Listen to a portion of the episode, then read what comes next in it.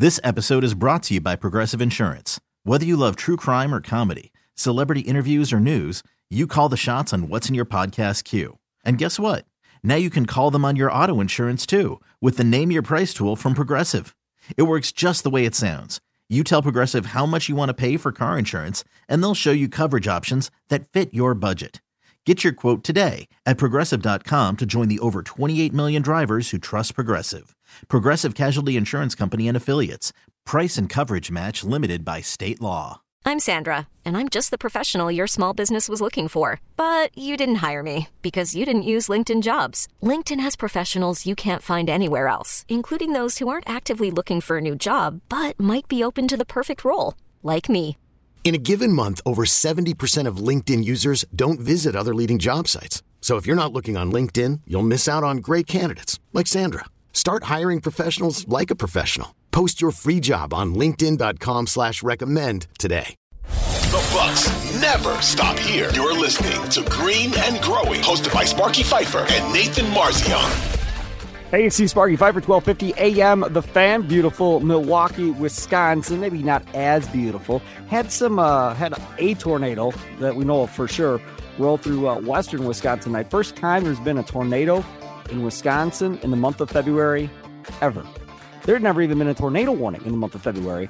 Uh, so there's your weather update uh, for Wisconsin. If you are checking us out across the country on your Audacy app or you download favorite podcast at, or streaming live on the Audacy Sports YouTube page. I am Steve Sparky Fifer. Follow us at Sparky Radio or follow Nathan Marzian, my co-host over at Nathan Marzian. Trade deadline day was earlier today. Uh, let's talk about the the trades the Bucks made. We'll talk about some of the trades in the East, and we'll also talk about the Bucks T Wolves game that just ended prior to us coming on as well.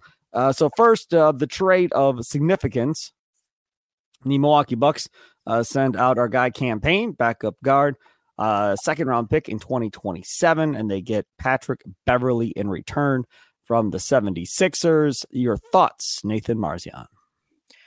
I like it. You know, I I do wish probably that they would have done a little bit more. Um, but this is a good move. I don't know how anyone can be not liking this move or upset with this move because you know there's really there's nothing to really lose from it. You know, you're just trading a backup point guard that doesn't play defense for a backup point guard that plays defense. And that's what they needed on this team. They needed a, a some bench defense, some perimeter defense, some guard defense. And so you got that in Patrick Beverley. Is it, you know, the, the flashiest move? Is it going to completely change everything? No, but it helps. And they are, you know, a better team after this trade.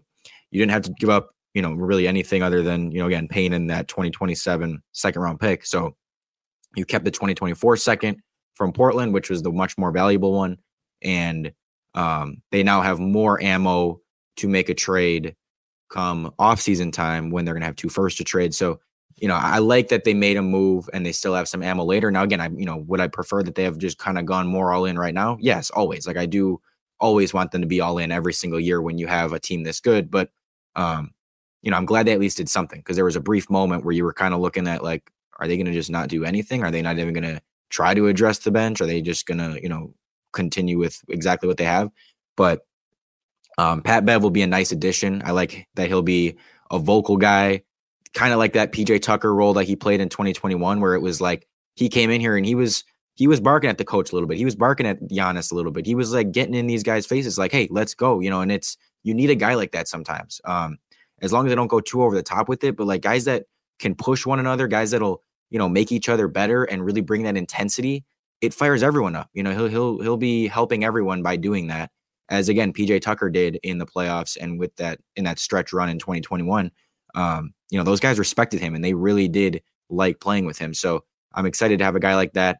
Um, we know he has a history with Dame, you know, a bad history where he they've kind of gotten into it and had their little feuds and stuff. But you know, it, those guys are going to put that aside and they're they're both ready. They're hungry to win, and you know, it, Dame already said he's like, you know, competing for a championship is much bigger than any little feud I've had with him over the years. Um, so I, am excited to see them, you know, have a have a guy like this in the locker room, and again, a defensive presence that they haven't had um, all season long, really on the bench. So it'll be it'll, it's a good addition, and I'm glad that they did. Can't stand this dude, man. I can't. Oh, I agree. Trust me.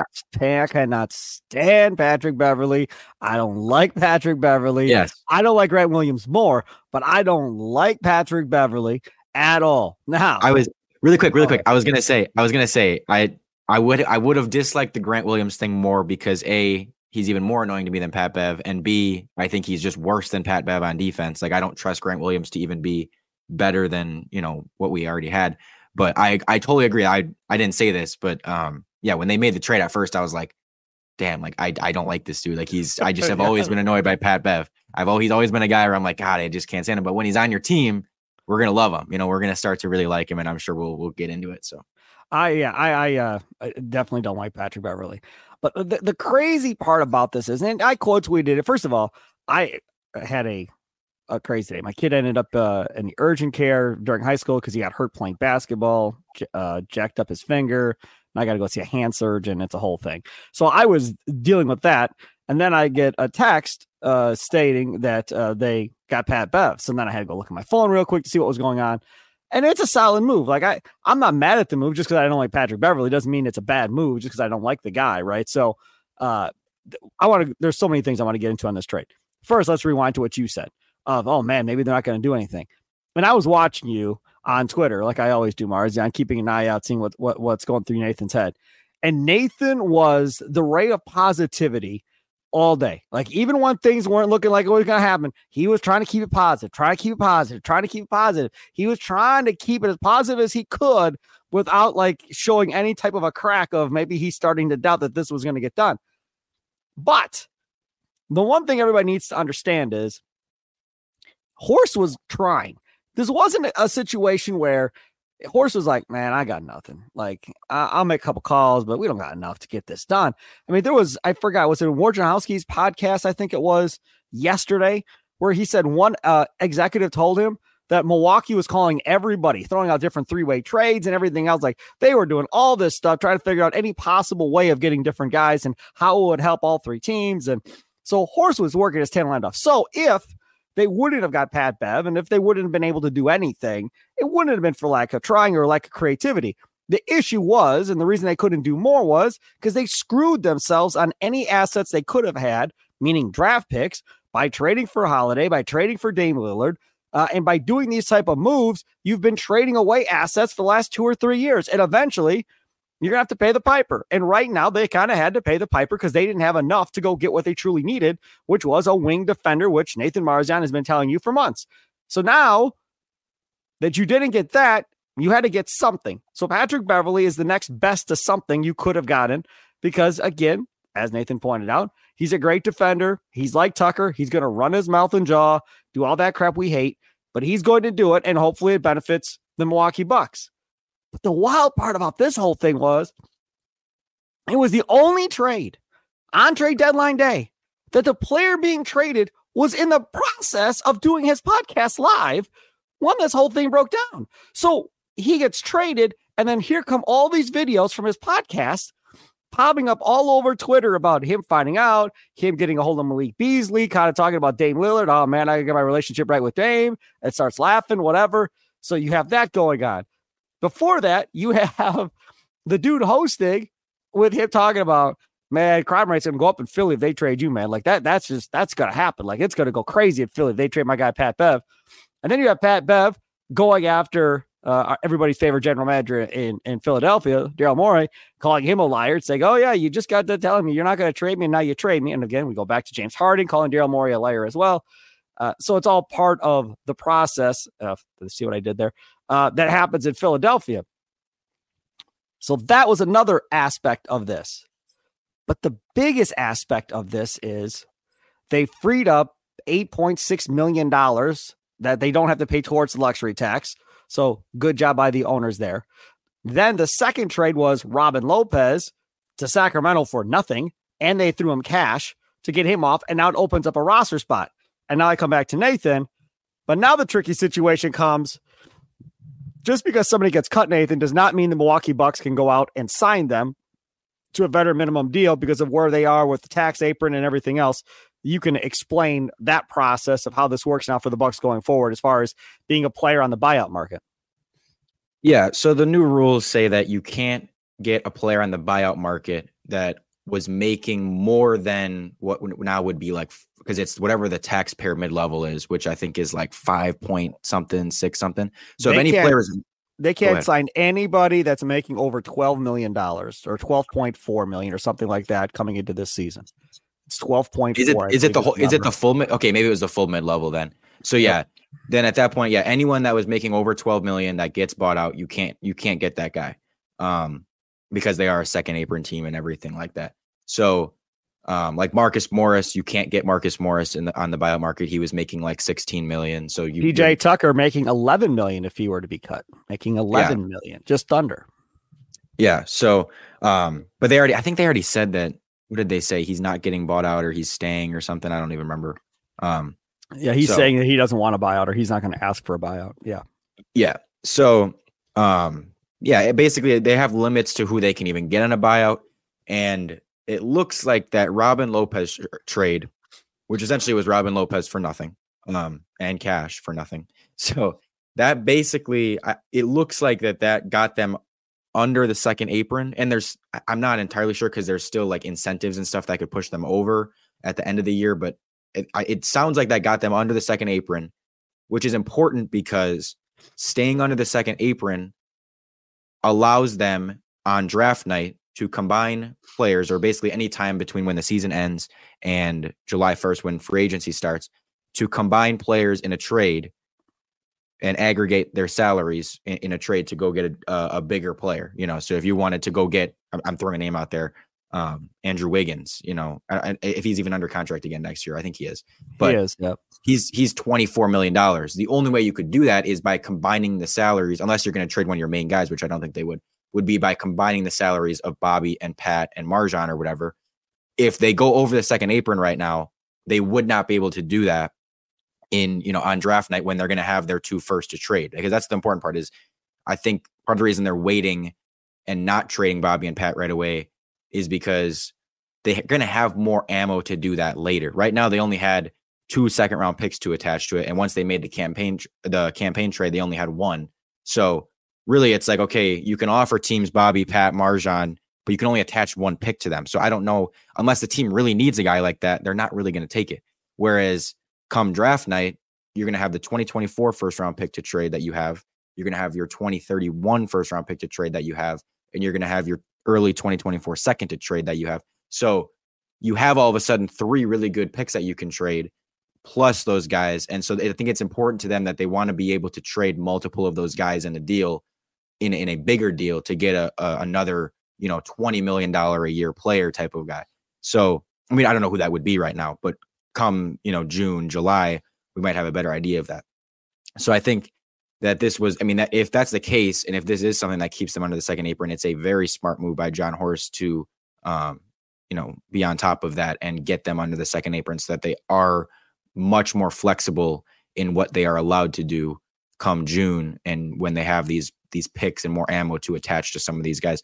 So again, I'm not that's my understanding of it. Um and maybe maybe they forego that and just get a buyout guy and don't care about that as much and just say we're going to wait until July to really make any trades and at that point the new year resets everything's fine.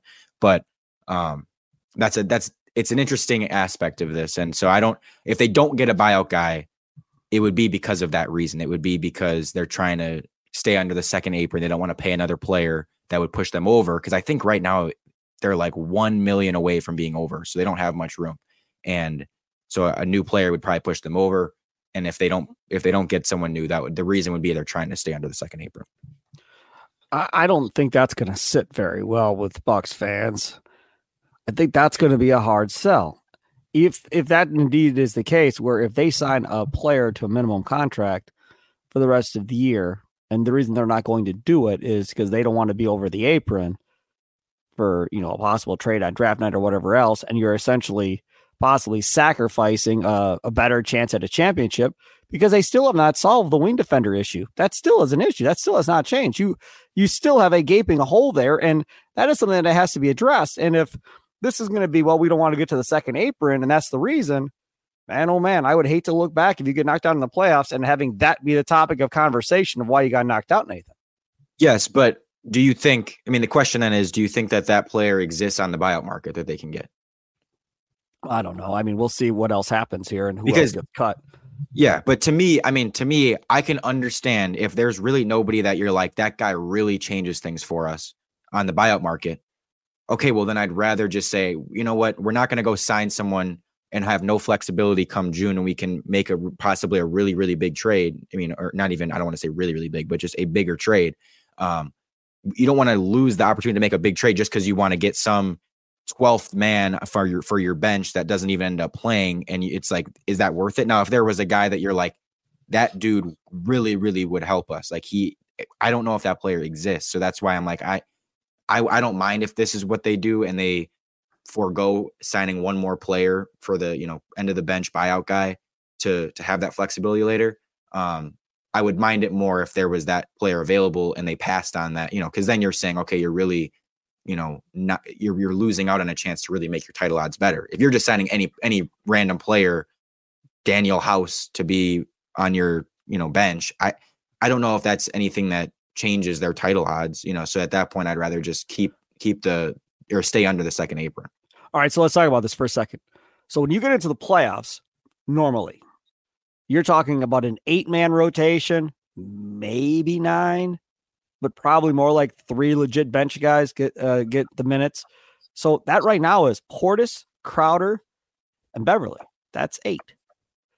That does not include Connaughton. That does not include MarJon or Ajax or AJ Green or anybody else. So if you're going to get a buyout guy on the market, going off what you just said, and I agree with you, that guy, in my opinion, has to be a guy that's going to be in the playoff rotation. Now, I'm not saying that he has to replace Portis or Crowder or Beverley, but he has to have some minutes to him in order to justify doing this. I mean, he's got to get some minutes here, whether however you get him for him 12, 15 minutes a, a game in each playoff game here in order to justify doing that and essentially getting to the second apron. I think that's would be how I would justify it. Yes, absolutely. You know, because and, and that's why right now it's not a case of just like, okay, go go sign any buyout guy you can to fill out your roster that'll help. Like, no, they're actually with with assuming that this second apron thing, assuming that, that we all have this correct and they are under right now, and this would push them over, which I, I think is true, but I, assuming that that's true, that does all of a sudden make it no. You if you're gonna get a buyout guy, you have to make sure that they are a playoff type of guy, that there's someone who can who can be a in your playoff rotation to make that worth it. Um, so I, I agree 100%. And yeah, I mean, like you said, it's not like you don't need a ton of depth in the playoffs, but you do need a couple guys. And that's why that's why I like this Cam Payne trade, you know, even more is because I I firmly believed I'm like, okay, they they have their their top five. You've got uh, you know, I think Jae Crowder is definitely in the playoff rotation at least. So that's six guys that you have definitely in your playoff rotation. Bobby will be in there kind of half and half. So that's like six and a half guys and you're kind of like they definitely just need at least one more guy. Like campaign wasn't a guy. Um, AJ Green could be a guy. Ajax could be a guy for parts of the of the playoffs. By Pat Connaughton, you're not sure, but like you had like six six and a half guys that you're sure are like okay, this th- these guys will play in the playoffs. And now that you get Pat Bev, he's he can play in the playoffs. You know, he can survive defensively. He's going to be fine. So that to have that extra that that new guy that's like okay now you're at seven to maybe eight guys in the playoffs all of a sudden you're much closer you know getting that guy is big and so um, they're still going to need some guys to step up you know i love that jae crowder looked good today to kind of prove that okay he can he can be that that guy that we want him to be a three point shooter decent defender um, and if aj green can hit shots like he's hitting and play defense like he's playing defense he's been really good on defense lately he can he can definitely be a playoff guy you know, I I've been saying all year like I'd I'd want to just throw him in there when you're you know you need some three point shooting and, and, don't be afraid to give him minutes. But now I'm starting to see like, I mean, maybe just give him that role of like seventh, eighth guy. Like I Oh, don't see on, why not. Say it, say it. Who's he gonna play over? Say it. Say it. Say it. Who's he gonna play over? Who? Who is it, Nathan? Who's he gonna play over? Playoff Pat? Mm. Playoff Pat gonna be on the on the bench the I- look, dude, I don't I don't No? know why not right now. I don't know why not. I don't know why not. No, no, okay. I, I like, yeah, I don't see why not. I mean, like truthfully, I mean, I, I know Bobby has size, but I'd play him over Bobby too, just with how he's playing, like just overall. Now they're different positions, so it's much different. But as far as just taking a guy's spot, like he should have Pat's spot right now. He should. they're when you watch the two of them play, I mean, one is just a better version of the other, and it's like, um, it, and it's AJ Green is just a better version of Pat Connaughton right now. He plays better defense. Yep. He shoots the ball better. Like he just plays his role better, and it's like if that's going to continue, and if he can show this consistently, which he has started to do it consistently, you can't be afraid of playing that guy in the playoffs. Now, if if he is all of a sudden, if you get to a playoff series and he's really struggling, okay, you can pull him. Like nobody's going to get mad at you Sure. for pulling a guy who's struggling. Yep. But give him the chance. If he's playing well throughout the regular season and this Ride him. continues, give him the chance. Don't all of it. Don't just say we're rolling with Pat Connaughton because he's got veteran experience and you watch Pat Connaughton do nothing out there and you let Adrian No, like, no, like, don't let him sit on the bench. If if you need to put him in there, put him in there. So um as of right now, he should be playing over Pat Connaughton. Like he should, uh, you know, and it should be like that until he kind of loses a spot because he has earned the spot so far. Like he, if you're just talking about who has looked better, it's AJ Green. So I feel like that spot should be his until proven otherwise at this point. All right, take a quick time. I'll come back. I want to talk about some of the other trades in the Eastern Conference tonight. Plus, we'll still get to Bucks T Wolves uh, that ended right before we started the podcast. Tonight, Green and Growing podcast. Download on your Audacy app or if you download your favorite podcast app. Check us out uh, streaming live or after we're done with the video. You can go back and watch it whenever on the Audacy Sports YouTube page. We'll look at the Eastern Conference and who really got better uh, and how did Indiana do? What about the Knicks? We'll talk about those guys coming up next here on Green and Growing. This episode is brought to you by Progressive Insurance. Whether you love true crime or comedy, celebrity interviews or news, you call the shots on what's in your podcast queue. And guess what? Now you can call them on your auto insurance too with the Name Your Price tool from Progressive. It works just the way it sounds. You tell Progressive how much you want to pay for car insurance, and they'll show you coverage options that fit your budget. Get your quote today at progressive.com to join the over 28 million drivers who trust Progressive. Progressive Casualty Insurance Company and Affiliates.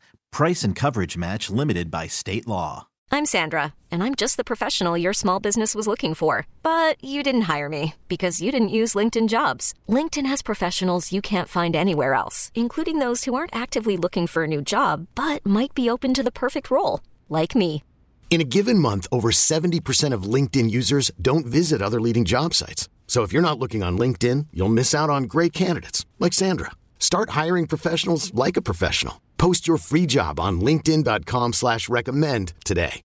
Audacy is giving you a chance to win a trip to London to see Taylor Swift at the Eras Tour. It's Tay in the UK. Hey, it's Taylor. Just download the free Audacy app, log in and listen to a participating station for a minimum of 60 minutes to get your daily entry. And you could win a chance to fly off to London with three friends and see Taylor. I can't wait to see you at the Eras Tour in London. For more, go to audacy.com slash Taylor. Tay in the UK. on the Audacy app. Thanks to Republic Records. This is a national contest. Hey, it's C Sparky Fifer, 1250 AM The Fan. Check out the website, 1250amthefan.com or on your Audacy app for all the interviews I do throughout the course of the week. Just had uh, Tim Dillard, former Brewers pitcher, Bally Sports Wisconsin analyst, interviewed him. That's up on the website if you want to check that out. Jim Polzin from the Wisconsin State Journal interviewed him this week. You want to check that out as well. Tomorrow, a couple of interviews I'm doing during the day. Tomorrow, that'll be up probably tomorrow night or Saturday. KJ Wright, uh, the former uh, Seattle Seahawk, uh, interviewing him. He's down on Radio Row down there doing stuff. So we'll talk with him. Uh, looking forward to that. And Eric Nehm of the Athletic, Bucks beat writer, going to interview him tomorrow morning. We'll have that up on the site uh, tomorrow afternoon on the Audacy app. You can catch it out uh, there too. Nathan Marzian, my co-host, as always. All right, Nathan Marzian, let's talk about the Pacers uh, and kind of what they did uh, so far. So out goes Buddy Hield, two second round picks. In comes Doug McDermott, Cory Joseph, uh, Furkan Korkmaz, if I said his name right on the three second round picks as well. Do you like what the Pacers did at the deadline? It was weird because it's like you essentially just went from Buddy Hield to Doug McDermott and got a couple seconds, but like I just it was kind of like why would you even like why I don't know why they would want to do that. They seem like they're playing well. Um. I know Buddy Hield. Buddy Hield hasn't been great this season. Like he hasn't he was averaging a couple years ago like 18 a game on you know 42% from three. He's now like 12 a game, 37%, 38% from three. So he hasn't been as amazing as he was a couple years ago. But still, it just was like I just don't get bringing in a different shooter. You know, they do the same type of thing. Buddy Hield and Doug McDermott, they they're spot up shooters who don't play a ton of defense.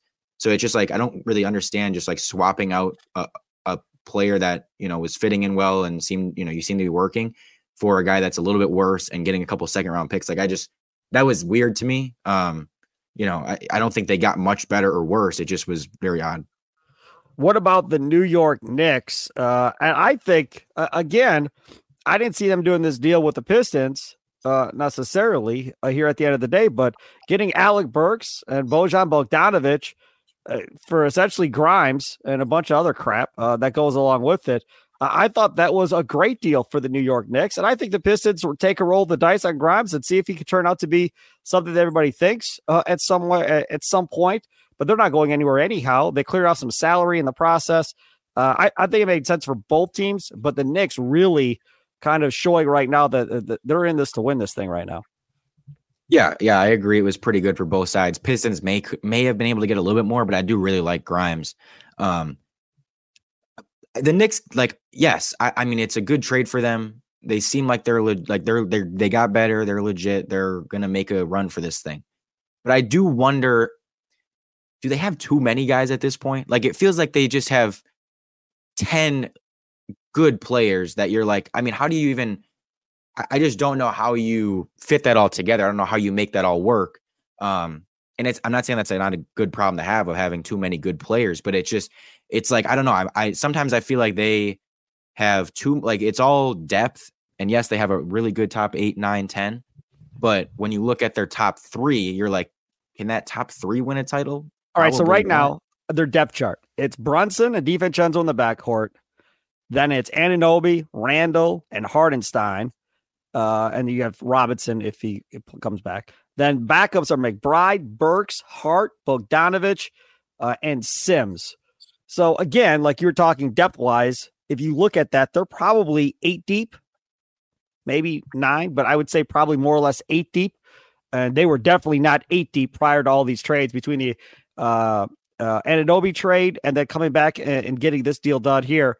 I think the Knicks did a really good job at the deadline. I really do. Yeah, I mean, again, it's I'm not trying to say it's bad. I just I have skepticism about having that many players that are playable, that are good players, where it's like, how, like again, how do you make that all work? You're gonna have to juggle some lineup stuff. You're gonna have to juggle yep. some who has the ball type of stuff. And don't like the only other part of it for me was like they were playing really good ball, like they were really rolling, and all of a sudden you're throwing Bogdanovich and Burks into that mix. Now, again, that could make it even better. It could but it also could just add a dynamic where it's like, again, you're taking the ball out of some of the guys' hands that were getting comfortable. They had, you know, obviously Brunson's had a great year. DiVincenzo had been playing really well. And it's just like, okay, all of a sudden you're kind of taking the ball out of their hands, putting it in the hands of these new guys.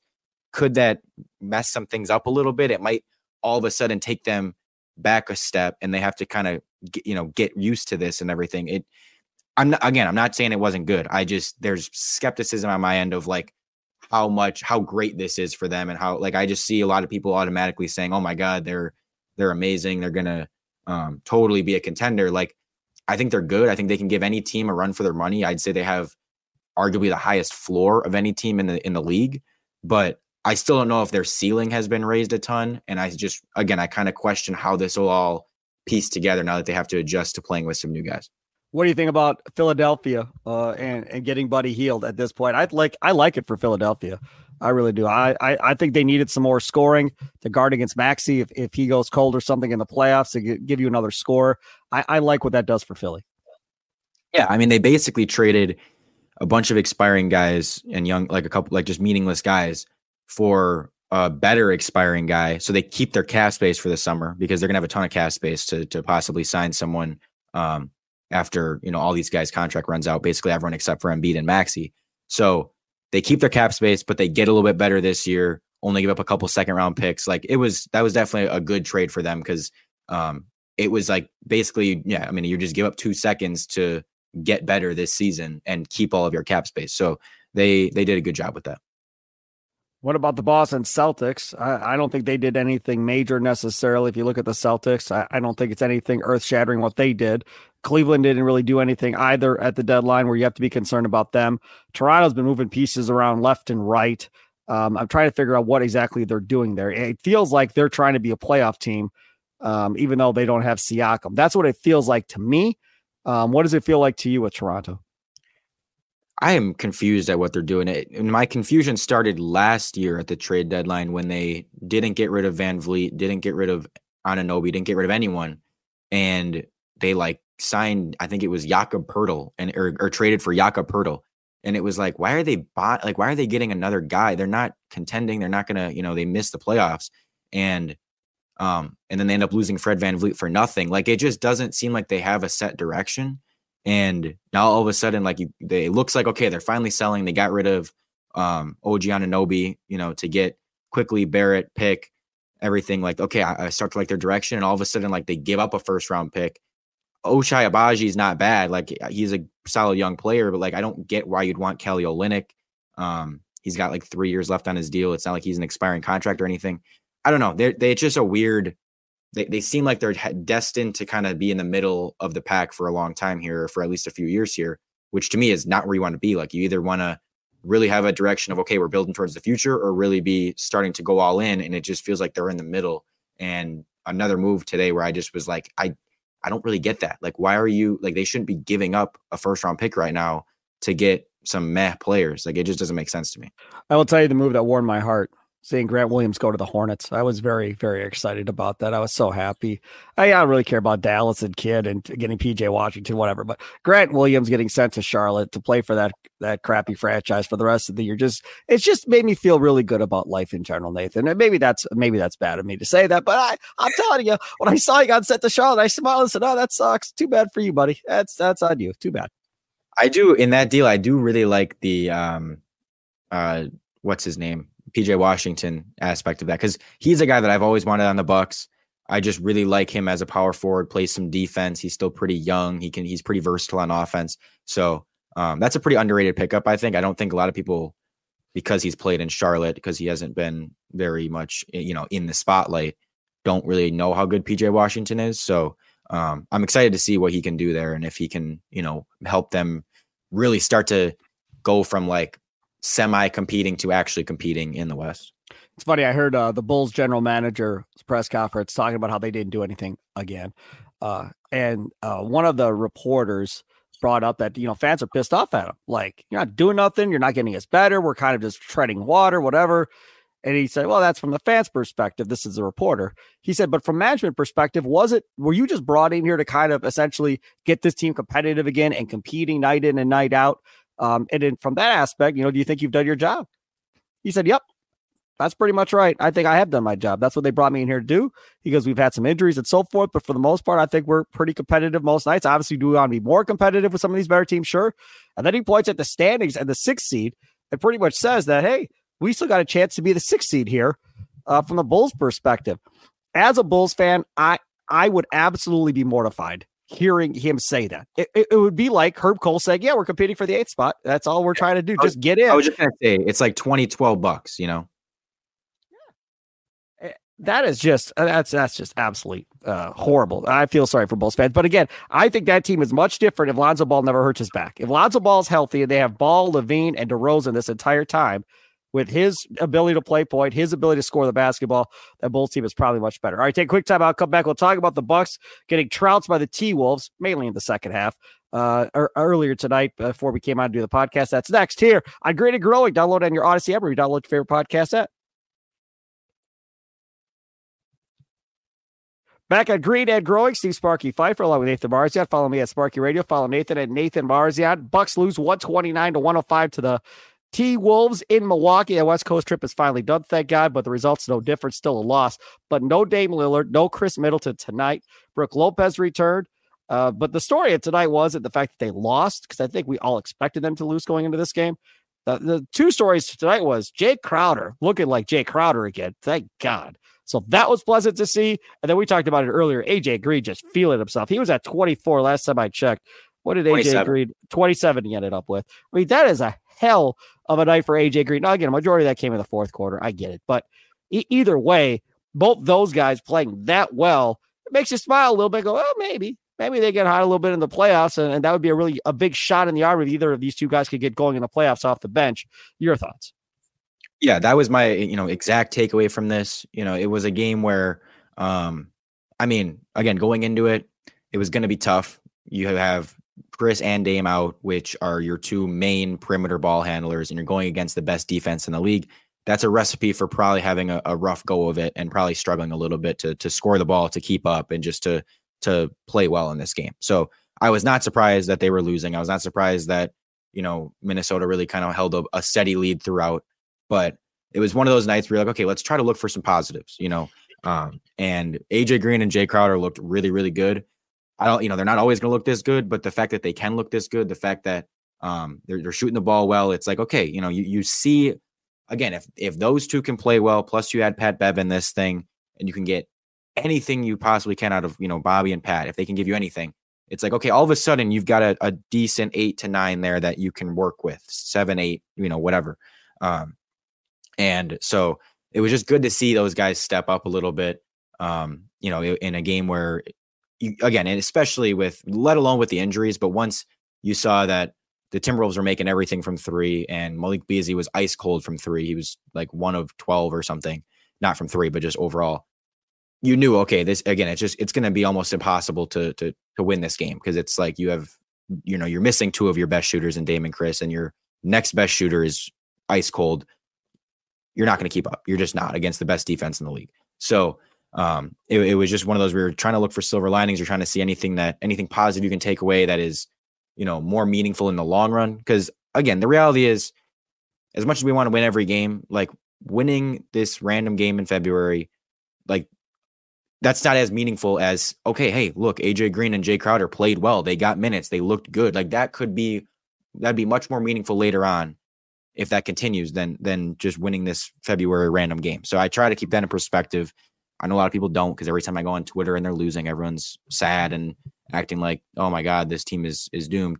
Like again, I don't know what people expected in this game when you're again you're going against such a tough defense and you don't have your two main ball handlers out there. So this was a, a game where I'm just happy that a couple guys stepped up and they're going to need to. If if Bobby and Pat aren't playing well, like they just continue to not look that good, you're going to need guys to step up because if you don't get guys to step up, they're just not going to be enough guys that are playing well to to make a huge run. Um, so yeah. And, Doc wasn't playing Thanasis until it was completely over, which warmed my heart as well. Uh, the other thing is this: look, if you were going to beat Minnesota uh, tonight or earlier tonight, they had a you had to catch a break, and Minnesota had to be off shooting the ball. They shot 57% from the field. They shot 54% from three. So not only were you down two of your best offensive players, they caught fire shooting the ball on top of it against you, uh, which really put you in a hole that was very hard to overcome. Then on top of that, you have the Twin Towers down underneath, uh, and having Giannis having to battle that all night long, uh, and Brook too. And I'm going to harp on something because I've only harped on it all year, and I'm going to harp on it again. We talk about Plan B's, Marizon. Tonight would have been nice and now it's Doc. It's not Griffin. It's not Bud. Now it's Doc. They ran it. Oh, I think it was an inbounds play. They got the ball to Brook in the block, and he scored. And I was like, oh, oh, okay, here we go. Let's go. And then that possession comes down, and he's out at the three point line. I'm like, holy crap. But see, again, these are the type of games when you're down out with these two guys. And again, Doc just got here, so whatever. But I'm just saying, if, if this were to be a playoff game, dude, you just got to put him down there and let him work. Like Marques Johnson said, happy birthday, Marques Johnson, by the way. Like Marques Johnson said, he was one of the best back to the basket big guys in the league prior to Budenholzer getting him over here and making him a three point shooter. Go back, work him when you're down a player or two offensive players and let him get 15, 20 shots by the rim and see what he can do. I just, I don't see the problem with it. And tonight would have been a perfect time to explore that to see what would happen.